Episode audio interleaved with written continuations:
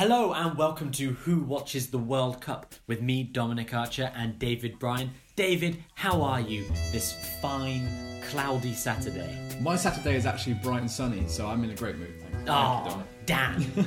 well, you, you've got one up on me already. Uh, this episode of Who Watches the World Cup is kind of, I guess, breaking news. It's, it's an emergency episode. I was pretty excited to see this kind of political destabilization happening right in front of our eyes because the whole point of this podcast was to take the football and the nation, uh, the politics of the nations involved, and then see how they compare and see if one motivates the other. And it exactly happened as we hope it would uh, to yesterday in the match between Switzerland and Serbia. Now, Dave, I haven't had a chance to watch the highlights of the game. What what happened in in footballing terms between Switzerland and Serbia last night? Uh, in footballing terms, it was um, a fight really to see who can keep up with Brazil and try and secure that. Um, not maybe not secure because there's still another round of matches to go, but to uh, solidify a, um, a chance to get through from this group um, ahead of Costa Rica, who are most likely going to finish bottom and are definitely going home anyway, and Brazil, who are who are sitting top and pretty after beating Costa Rica very very late uh, earlier, Yeah. earlier earlier on in the day. Um, the first half of the game was a bit. It was very much Serbia. Uh, they were creating all the chances, and Switzerland were really struggling. And it only took uh, Alexander Mitrovic five minutes before uh, he scored. And I think he'd had a one-headed opportunity before that um, saved, but he was giving the Swiss the, Swiss defense all kinds of problems in the air, which will um, which uh, we'll come back to, and we'll talk about the second half because that came into play. Um, but at, at half time, the Swiss the Swiss made a change. They uh, took off their striker Seferovic, who had only had uh, five touches in the entire first half, um, and changed their system a little bit, and it allowed the Swiss to play more to their strengths and allow influential players um, such as uh, Xherdan Shaqiri um, into the game. Um, so the, the shift, the shift uh, very much happened in that second half, and um, Switzerland struck back with a really nicely taken goal from Granit Xhaka of Arsenal, um, who uh, hopefully Arsenal fans will be thinking they can get, expect a bit more of that because he's. I wouldn't say he's flopped to Arsenal over the last two years since he signed for them, but he's, I think he's really shone as well as they would hoped. Um, so hopefully this will be uh, something encouraging for them.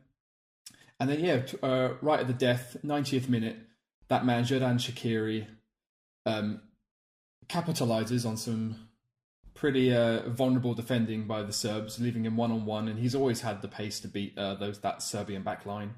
Um, he only nicks one 90th minute, and uh, Switzerland take the points. It could be argued, obviously, um, that Serbia should have had a penalty in that second half.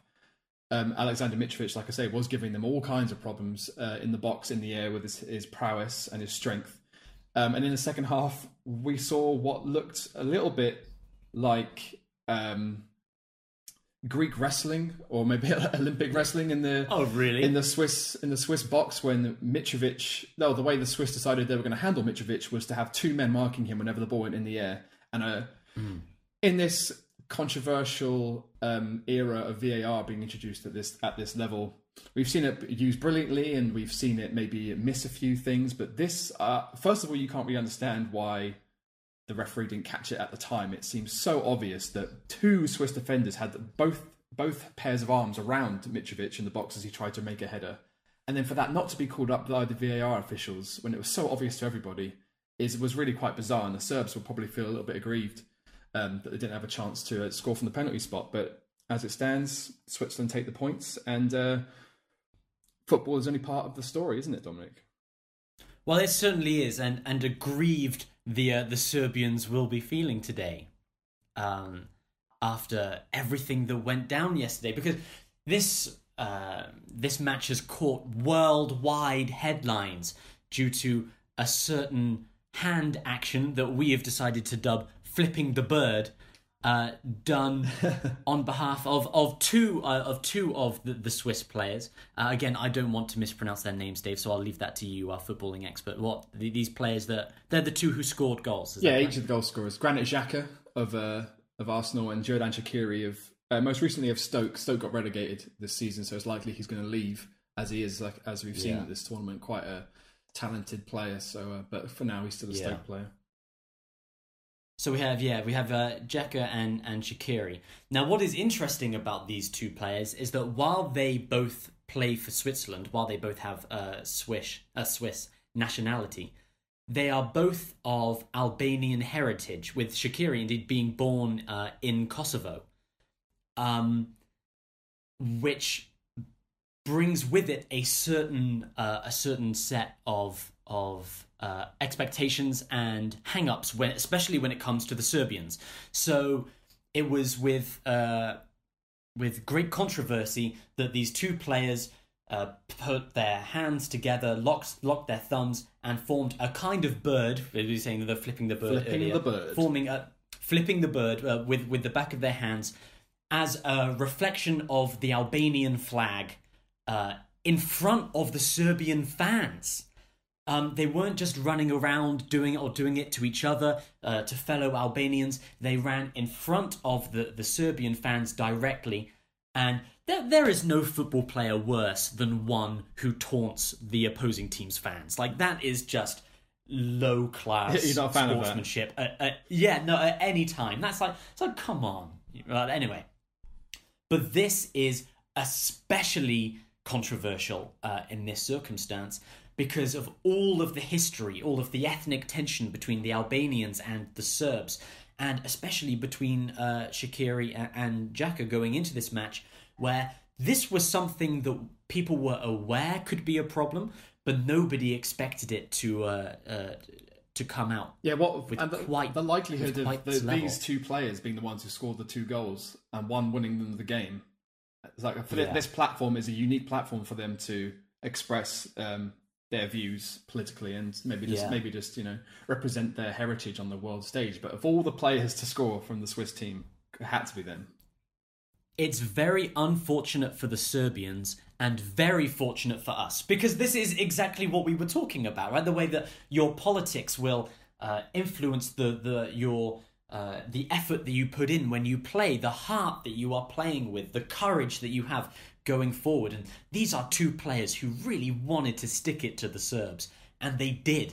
Like Absolutely. even before we go, even before we go into the match, uh, we were we were discussing before how Shaqiri, um, on on the the heel of one of his boots, he has the Swiss flag, the team that he is playing for.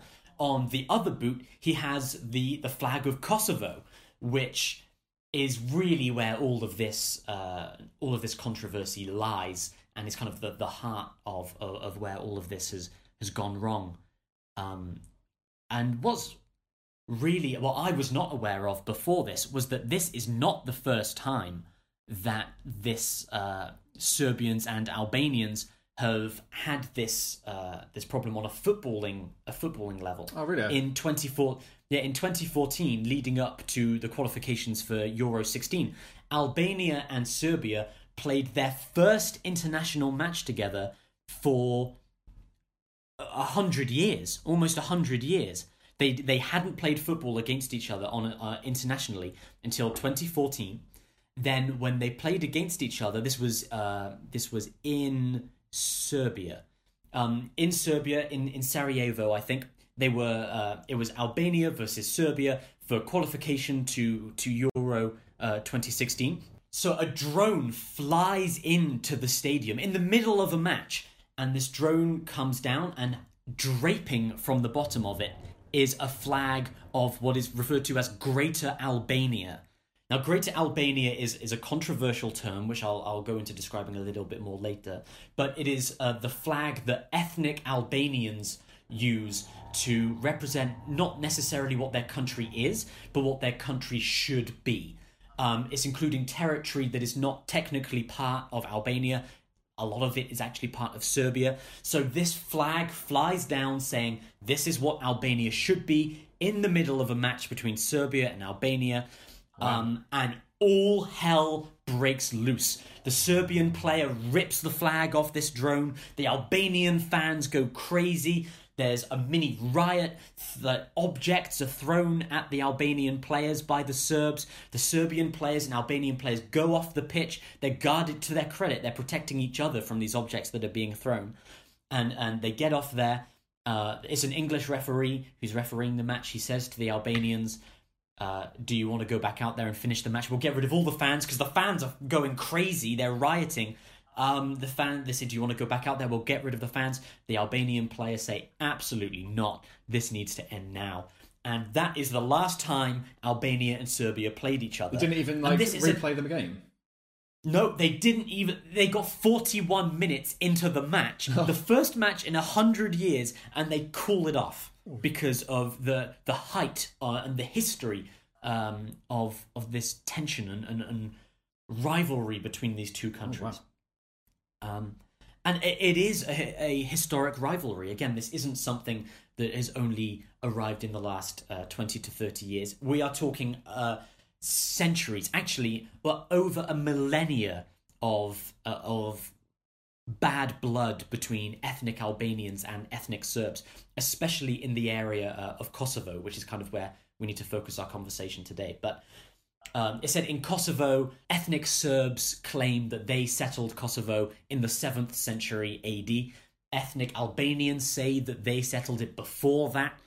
Um, then in the 12th century AD, the Ottoman Turks, the, the, the Turkish Muslims, come through Greece. They, they take what was Byzantium, becomes Constantinople. They sweep across uh, what, what is now Greece and what is your Macedonia, uh, Bosnia and Herzegovina, uh, Serbia, Albania. All of this becomes uh, Ottoman territory. That whole Baltic hundreds of- region. Was it Baltic? Balkan. the whole- Balkan region, yeah. yeah, the Balkan, yeah, the Balkan region, and uh, even today it is divided between being Orthodox Christian, Catholic Christian, and Muslim, and that is the center point uh, of this of this discussion.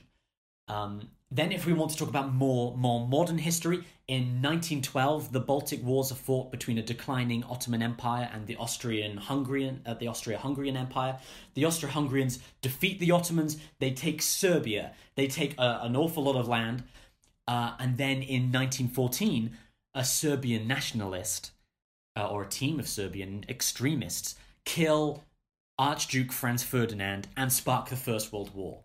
So this I this idea of Serbian nationalism of Balkan identity is so ingrained it defined the entire 20th century.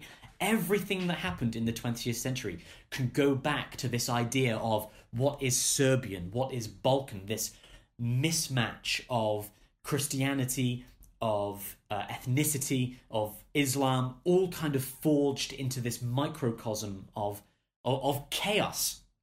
And it has only become more and more uh, extreme as as the 20th century went on, because then the whole area ended up coming under the rule of the Soviet Union, um, and then it, it's kind of quiet over that time.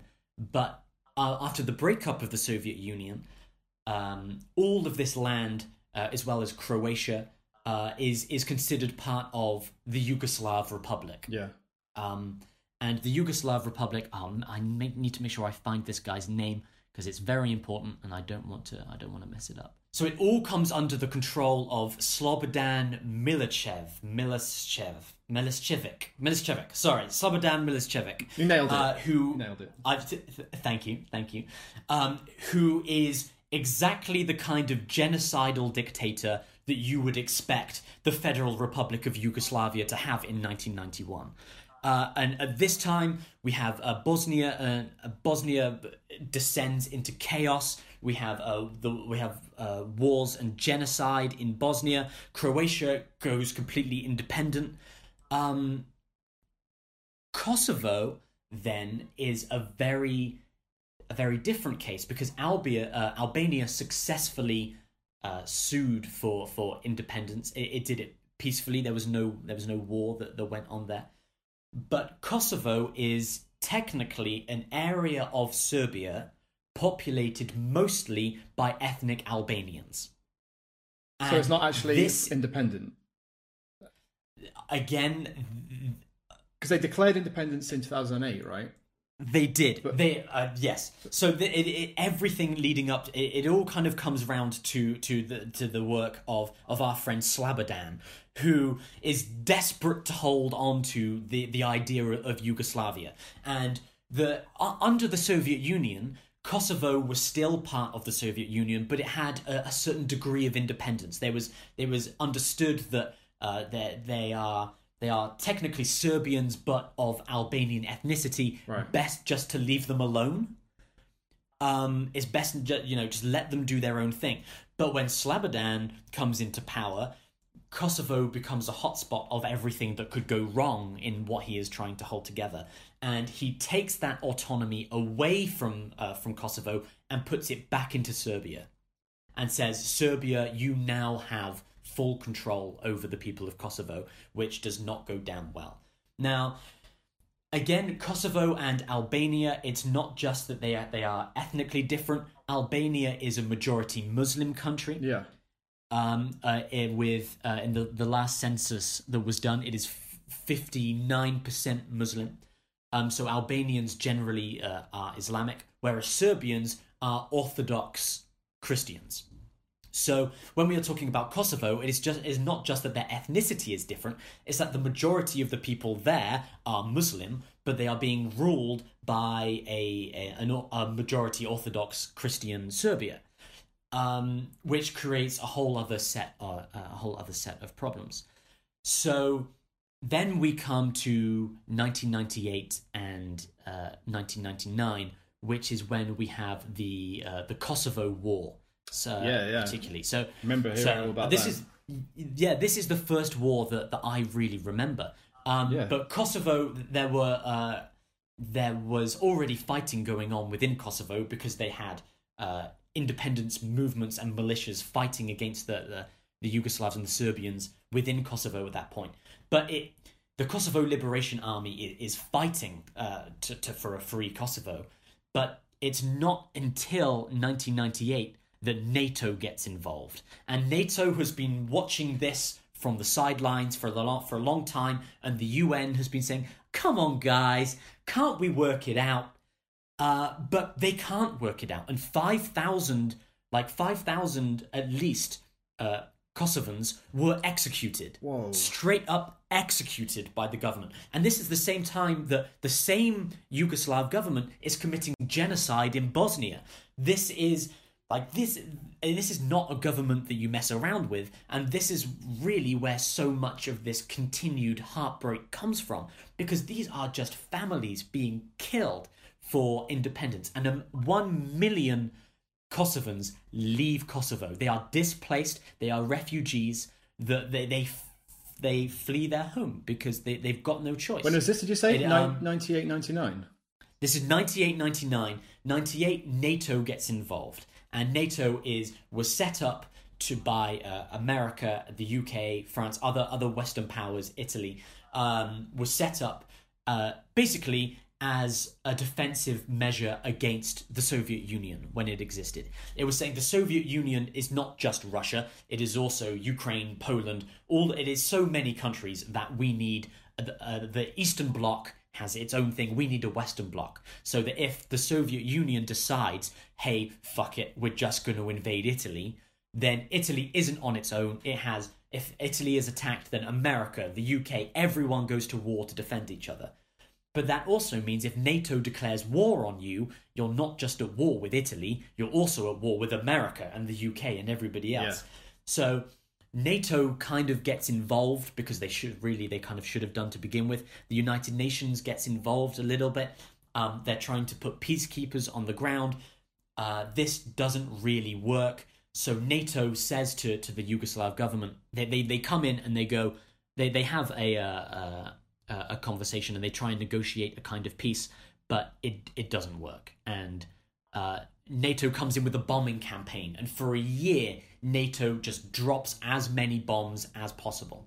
Um, and uh, a year later, after one of the most intense bombing campaigns ever, the, the Kosovo is regarded as one of the the most significant wars of the, the end of the 20th century. Um, just months before the Kosovo Liberation Army goes in, actually walks in, uh, the the Yugoslav leader goes, "Yeah, okay, fine, fine, fine," and and is stepped down and is uh, uh, has been tried for war crimes since. Um, but even since then, the UN took on more of a role. There are still UN and uh, NATO peacekeepers in uh, in Kosovo because it was decided then at this point that no, NATO really decided that Kosovo could begin to uh, have the negotiations for independence. And it was, as you said, 2008, 10 years later, that Kosovo uh, declared its own independence um, to the United Nations. And it is still, as far as I know, not internationally recognized as independent. Yeah, that's what Because- I've read too, especially Yeah, by Serbia. Yeah. Because the Serbians refused to acknowledge that Kosovo was independent for a, a reason I'll, I'll go into in a minute. But also, their Serbia's best friend, the people who stepped in to protect them in the First World War, the hosts of the World Cup, Russia, will not uh, recognize that Kosovo is independent of Serbia. Russia is a veto on the UN Security Council. Therefore, when uh, Kosovo tries to say that it is independent, Russia vetoes it. It cannot be internationally recognized by the United Nations. Wow. Okay. Yeah, so it is it is uh, a very bizarre situation where you have uh, ethnic Albanians who feel that they either should be independent or belong without this idea of Greater Albania, that Kosovo should be part of the the very Greater Albania that, that caused such a chaos at the the previous football match, um, or that they feel that they should be independent. Whereas for Serbia, there is uh, not only a lot of uh, a lot of their history built into Kosovo, but also a lot of their churches are there. Um, a lot of uh, you know you know uh, UNESCO, the United Nations. Uh, the, the United Nations decrees that certain historical places um, are internationally protected, are protected by international law. Yeah, yeah. This is things like like uh, like the Terracotta Warriors. I, I saw the Terracotta Warriors uh, a few weeks ago. That is a uh, a, a UNESCO heritage site. Um, it, if it is protected by the United Nations, basically, no no foreign power can ever attack the Terracotta Warriors without retaliation from the UN. Kind of, it is internationally recognized Yeah, as okay. a place of significance. Yeah, and the for the Serbians, a lot of their uh, Orthodox Christian monasteries and churches are in Kosovo. And that is where a lot of this problem come from. Uh, for example, the Densani, uh, I mean, and I'm definitely pronouncing that wrong, or maybe the Denkani monastery was built in the 14th century by Serbian king Stefan Dekanski, uh, and and his his mausoleum. This is a Serbian monastery, the, uh, with the mausoleum of a Serbian king, uh, but it is built in Kosovo. Again, you have the Pek Monastery. It is called by the Serbians. Uh, uh, I, I'm not sure which one it is. One side calls it Peks, one side calls it Pek. So it is generally referred to as the Peks Pek Monastery because the, the, nobody wants to get upset here. But these are Serbian buildings of of great uh, importance to the Serbian people. The the uh, the official head of the Serbian Orthodox Church is in Kosovo. So this is this is a place of deep religious importance that the Serbians are not willing to to give up, and the the ethnic Albanians and the Muslims know this. In two thousand and four, before Kosovo declared independence, there was uh, there was a a, a riot that sparked. It seemed like this. It, it turned out not to be the case, but it seemed as if Albanian children had been kidnapped and drowned uh, by Serbians. Three Albanians children did drown near a Serb community, and uh, the uh, the Albanians were went into a frenzy. Basically, it seemed like the the, the Serbians were killing their people. Um, a Serb was actually murdered in a drive-by shooting a few days before that, and so these tensions they reached a climax. They uh, violence was sparked, and the uh, the Albanians just destroyed uh, churches. Um, the the UNESCO World Heritage Site, uh, Our Lady of Legivs. Again, I'm definitely mispronouncing this, but this is a United a United Nations World Heritage Site that was destroyed. That, that had a whole wall just taken out of it. What's the repercussions multi- for that? Surely, if it's protected by the UN, there's got to be some sort of. Well, this is it. Now there are. Uh, the, uh, from the research that I did, at least in 2007, so this is before Kosovo was independent, but there were Italian soldiers who guard these monasteries, who guard these churches 24 hours a day. Italian soldiers with guns protect these churches in Kosovo because they know they are targets. These are Serbian Orthodox churches in an area that is predominantly Muslim, that is predominantly Albanian, um, and what better way to take out your frustration on the people you see as your as, as oppressors than to destroy the reason that they are there in the first place? If these churches were gone, then the reasons the Serbians give for being there is, is much weakened. Yeah, um, sure. But again, as we as we're saying, this is a a uh, uh, uh, a hatred on uh, not a, a hatred, but it's, it's difficult to describe because I was trying to think of a good comparison earlier. And traditionally, we would say that, that the Scots and the English have that kind of tension between them. You know, there is a historic tension between Scots and, and English for you know the terrible things that we did to Scotland, and and you could say the same for, for the British and, and the Irish as well. This that is uh, the Protestant and uh, Catholic tension uh, in Northern Ireland, yeah. especially in, in, in Belfast. That is the closest comparison I can think of to um, to what is going on in Kosovo. And Kosovo isn't just like a, a, a city in the same way that the Belfast, obviously the, the Northern Ireland is, is in that wider struggle, but but Kosovo is, is torn between multiple countries that um, that are dragging it one way and, uh, or the other. Um, but Albania itself is generally held up as being um, uh, a symbol of religious tolerance. Albania as a country, uh, Pope Francis was in went visited Albania, and which is a majority Muslim country. Yeah. But while he was there, he said Albania is kind of the poster, the poster child of what religious tolerance should be. Albania has a kind of a, an understanding that uh, in order for its country to survive, that their ethnic and religious differences kind of need to be put to one side for the, for the benefit of the country. And they work together they they worship together they have a, a, a certain understanding. Wow that's really interesting. Because you don't really there's kind of a reputation of that part of of europe for being quite um, frigid in their beliefs um, especially sort of eastern bloc uh, countries uh, can, be, mm. can be very very anti-gay and anti anti-progression and anti-religious freedom. Mm. So to hear that that's the case in a country like Albania is very, that they're so progressive. That's uh, that's quite surprising, and uh, you have to say, good on you, Albania. Yeah, I, I don't want to. I don't want to suggest anything uh, about their politics, particularly. I didn't have a chance to look into how how they uh, whether they are, as you're saying, more traditional or conservative in, in their political views. But when it comes to the Albanians, they have they have 694 Catholic churches, they have 425 Orthodox churches, they have 568 mosques. Like these these are very similar numbers. how big are the, how um, big is Albania? It, it's probably bigger than you're thinking. Yeah, I'm thinking. Well, judging um, by those numbers, I think there must be quite quite quite large. Yeah, yeah, yeah. Um, and th- it's interesting that Albania is so successful in this but that its neighboring uh, Kosovo and neighboring Serbia still have that um, that that tension that that, that goes on between the two of them. Yeah. Um, and I th- I think it is it is coming down to, to what you were saying. In two thousand and eight, Kosovo declared independence.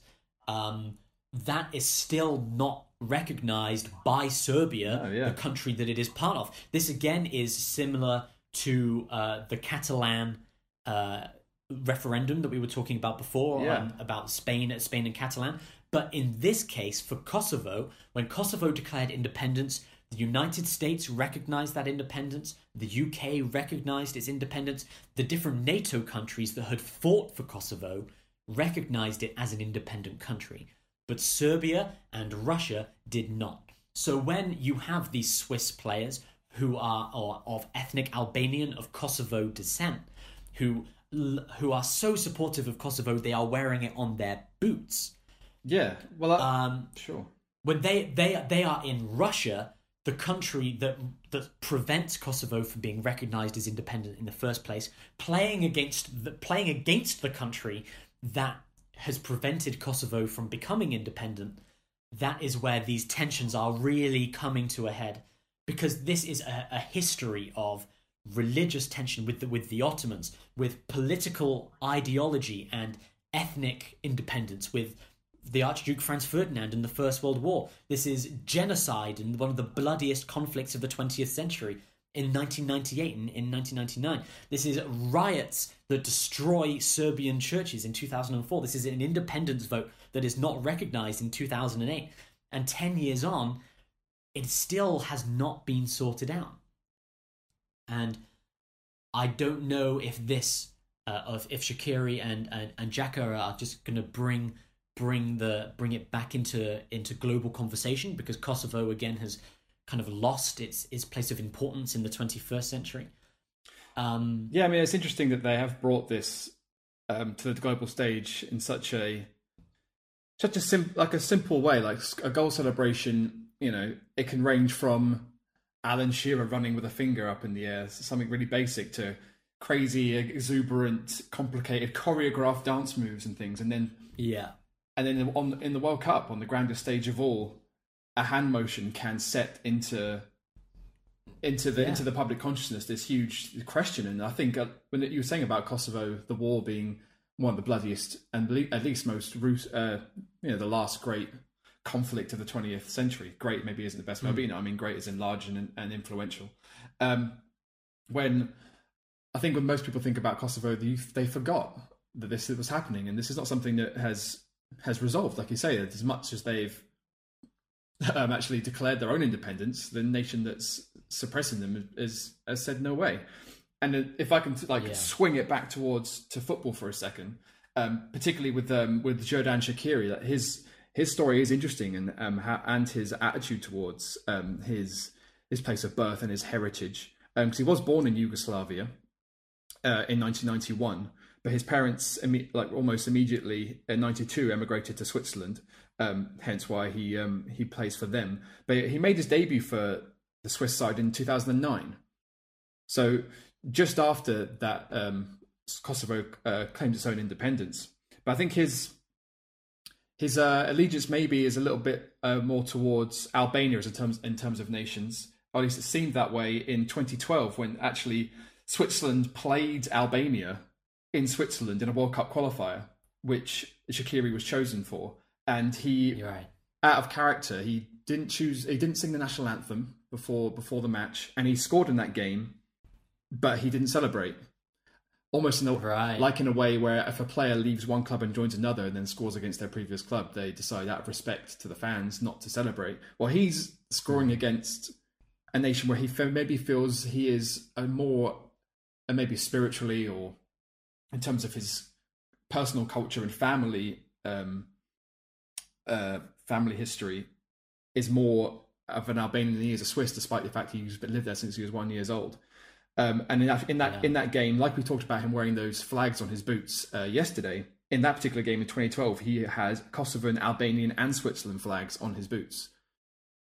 Interesting. So he's done, So- he has this he has previous with this kind of kind of behavior, and um, he because we saw we talked about him uh, yesterday with the Kosovo and the uh, Swiss flags on his boots, and he, he posted that on social media before the game, which caused a little bit of a bit of tension between the Serbian players and and some of the Swiss players, and mostly obviously himself. And it was actually we mentioned Alexander Mitrovic, the goal scorer yesterday. He he came out and said that if he loves this is a quote if he loves Kosovo so much and decides to flaunt the flag, why did he refuse a chance to play for them?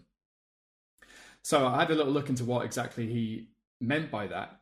Um, so it turns out that after Switzerland's first game at Euro 2016, I don't know what why he chose this particular time. His timing is a bit odd on this, but Xherdan Shaqiri declared that he would switch his allegiance to Kosovo, because since they had their own national football team, but only if the Kosovo manager would make him captain. Now, maybe Right. maybe the timing of this is due to the fact that he was removed as captain from the Swiss team by the manager Vladimir Petkovic um, at that time. Um, so usually you don't really see. I, don't, I couldn't tell you how many caps he had for Switzerland, but that, at that point. But usually, once you've played more than a couple of times for a country, you can't just switch allegiance. But um, apparently, there is a FIFA rule. I don't know if it's particular to uh, Kosovo, but he could switch allegiance to Kosovo if he wanted to, because um, they had just joined the, uh, FIFA that the year before. I think Kosovo um, in 2015. So if you, if regardless of the fact that they're not considered an independent nation uh, by I don't know by the UN or by whoever, and at least by Serbia, FIFA at least recognizes them as an independent nation to the point where they're allowed their own football team and allowed to compete um, in federation uh, controlled competition, mm. which I think is really interesting. Um, yeah. yeah. I, I, I think I saw somewhere, I'm not entirely sure, so I, I maybe I shouldn't even bring it up, but I thought I saw that uh, Kosovo, while they are allowed to play friendly matches, um, on in friendly international matches, are not allowed to compete uh, in competitions. Oh, really? Because they are not technically an independent country, so they can come. They can play friendlies against other nations, but they couldn't, for example, go to the Euros. I think you might want to give that a quick Google to make sure. Sure. I, am I'm, I'm pretty sure I, I, I read that earlier because I I was thinking that, that the same thing that the uh, that uh, Mitrovic was thinking. Uh, this is you know we were saying about how much this means to uh, this means to Shaqiri, this means to uh, to to Xhaka. They they care about this so much. They risk being banned by FIFA for it because again FIFA in in the World Cup and in FIFA in general you are not allowed to openly display a political affiliation. Yeah. I guess you can wear you can bear a flag for a country because every country is wearing their flag when they play. Sure. But for example, you, you couldn't come out with, you know, the you know, a, a pin with for the Labour Party on it or something. You know, you couldn't come out and you know just or they come out saying I love the Tories or something, and you you get stoned anyway. But yeah, it's um, happened before. I think where players have worn message political messages underneath their jerseys, and if they score and they take their shirt off and they in their on their vest, it's written on there as some sort of message. They can be fined for that. But I've just been looking yes. while you've been talking. I've been looking into it, and Kosovo are part of the FIFA qualification. They did. Um, oh. They were allowed to, to attempt to qualify for this World Cup currently, um, but it says here uh, that, so uh, the, uh, the UEFA emergency panel decided that Kosovo will join Croatia, Finland, Iceland, Turkey, and Ukraine in Group One or I. I can't tell if that's in Roman numerals or not. Um, but then they also decided that Bosnia and Herzegovina and Serbia should not play against Kosovo for security reasons. Right. So there there right. was some caveats involved. So they they were they uh, debuted their FIFA qualification campaign and they drew one all with Finland, but um obviously they didn't qualify for the, for this World Cup, so they can yeah they can uh, play in UEFA sanction matches, and there is something called the UEFA Nations League where small nations that are very recently um, declared to be allowed can compete in a little minute micro tournament. So there is one um, coming up between 2018 and 2019 with Azerbaijan, the Faroe Islands, Malta, um, small nations like that. So they at least have a chance to compete on it for some kind of trophy, no matter how small. It's still it's still a FIFA sanctioned trophy. Yeah, yeah, that's really interesting, and I I'm excited to see what happens with this further. I d- I don't mean that I hope it flames more tensions, but I'm I'm intrigued to see how FIFA responds if they respond at all. Um, whether there is an apology given, I I feel quite strongly that that Xhaka and Shaqiri are not going to be willing to give an apology. But if that is the case, will Switzerland themselves punish these players? Because uh, again, they are representing Switzerland on the international stage here. They're not yeah. at the World Cup representing Kosovo. They're not there representing Albania, but wearing the Swiss flag, representing Switzerland. They have gone out and made a contentious, a controversial political statement that reflects badly on the the the Swiss national team. Yeah. That potentially causes more controversy with Switzerland going forward. Because as it is the Swiss team, FIFA could choose to punish Switzerland as a country for the actions um, of of these two players.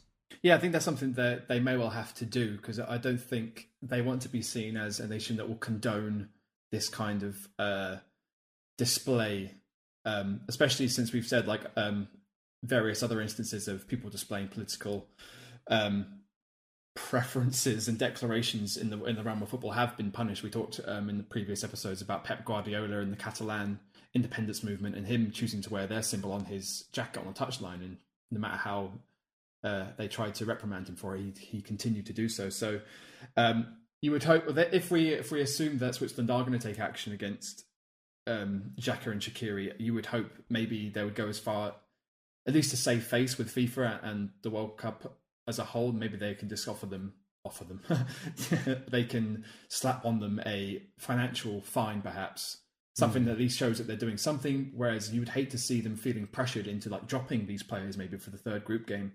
Yeah, yeah. Which would be a it'd be one of those things that if it happened, you'd feel sorry for them, but then you know they do have to do something. So I just, but I hope for the sake of football, for the sake of the tournament, and for the sake of Switzerland as a team, they will just maybe give them a little slap on the wrist. Um, but then you have to be very wary of how Serbia respond, and um, mm, I'm sure FIFA will be very wary of uh, of any tensions and uh, perhaps any um, not retaliations, but what the Serbia FA might do in response to whatever Switzerland or FIFA do um, in response to this.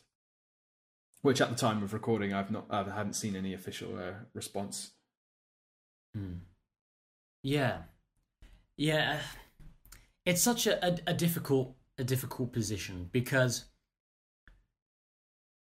one of the best things about football and especially about the World Cup, is bringing players together from all over the world, giving them a chance to perform, giving cultures and uh, and countries that you don't normally see, giving them a chance to express themselves and and share that. And we've seen the Japanese fans, for example, cleaned the entire stadium yeah, after uh, after they played the, uh, after they played last week. Yeah, there were some great Which pictures is... of um, the Poland Senegal game as well. I think you brought it to my attention actually before the game. Yeah. Poland and Senegal fans were were partying together, were drinking together, were they're getting in the World right, Cup right, spirit right. together. And then there were and, also and... great pictures of um, Poland player helping up a Senegalese player off the ground. And I mean, I intimated before about a, a stereotype, maybe maybe a, an unfair assumption that um, people from certain parts of Europe around Poland and everything. I don't want to. I'm not trying to cause any offence, but there is a a stereotype that they are quite um, rigid in their traditions and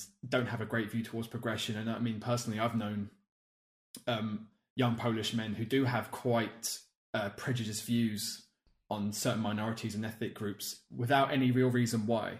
Like I, I tried, I tried to question them as to why they they had these feelings about say L- LGBT LGBTQ uh, people and co- people of color, and they didn't really have any personal prejudice. And these were guys who were into weightlifting and things. And some of their favorite bodybuilders were black black Americans, and yet they would use quite racist language in conversation about these kinds of people.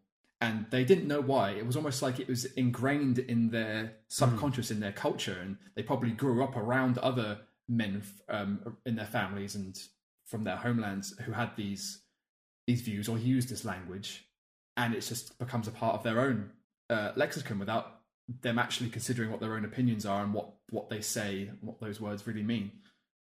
So it's it's great, like you say, for the World Cup to be, and again, maybe this is that my own assumptions. I don't want to put this on anybody else, but it was great for, for when you told me that Polish fans were were getting along with Senegalese fans, and we saw, like I say, these great pictures of them being quite united, the players themselves being quite united in in the mm. spirit of the tournament.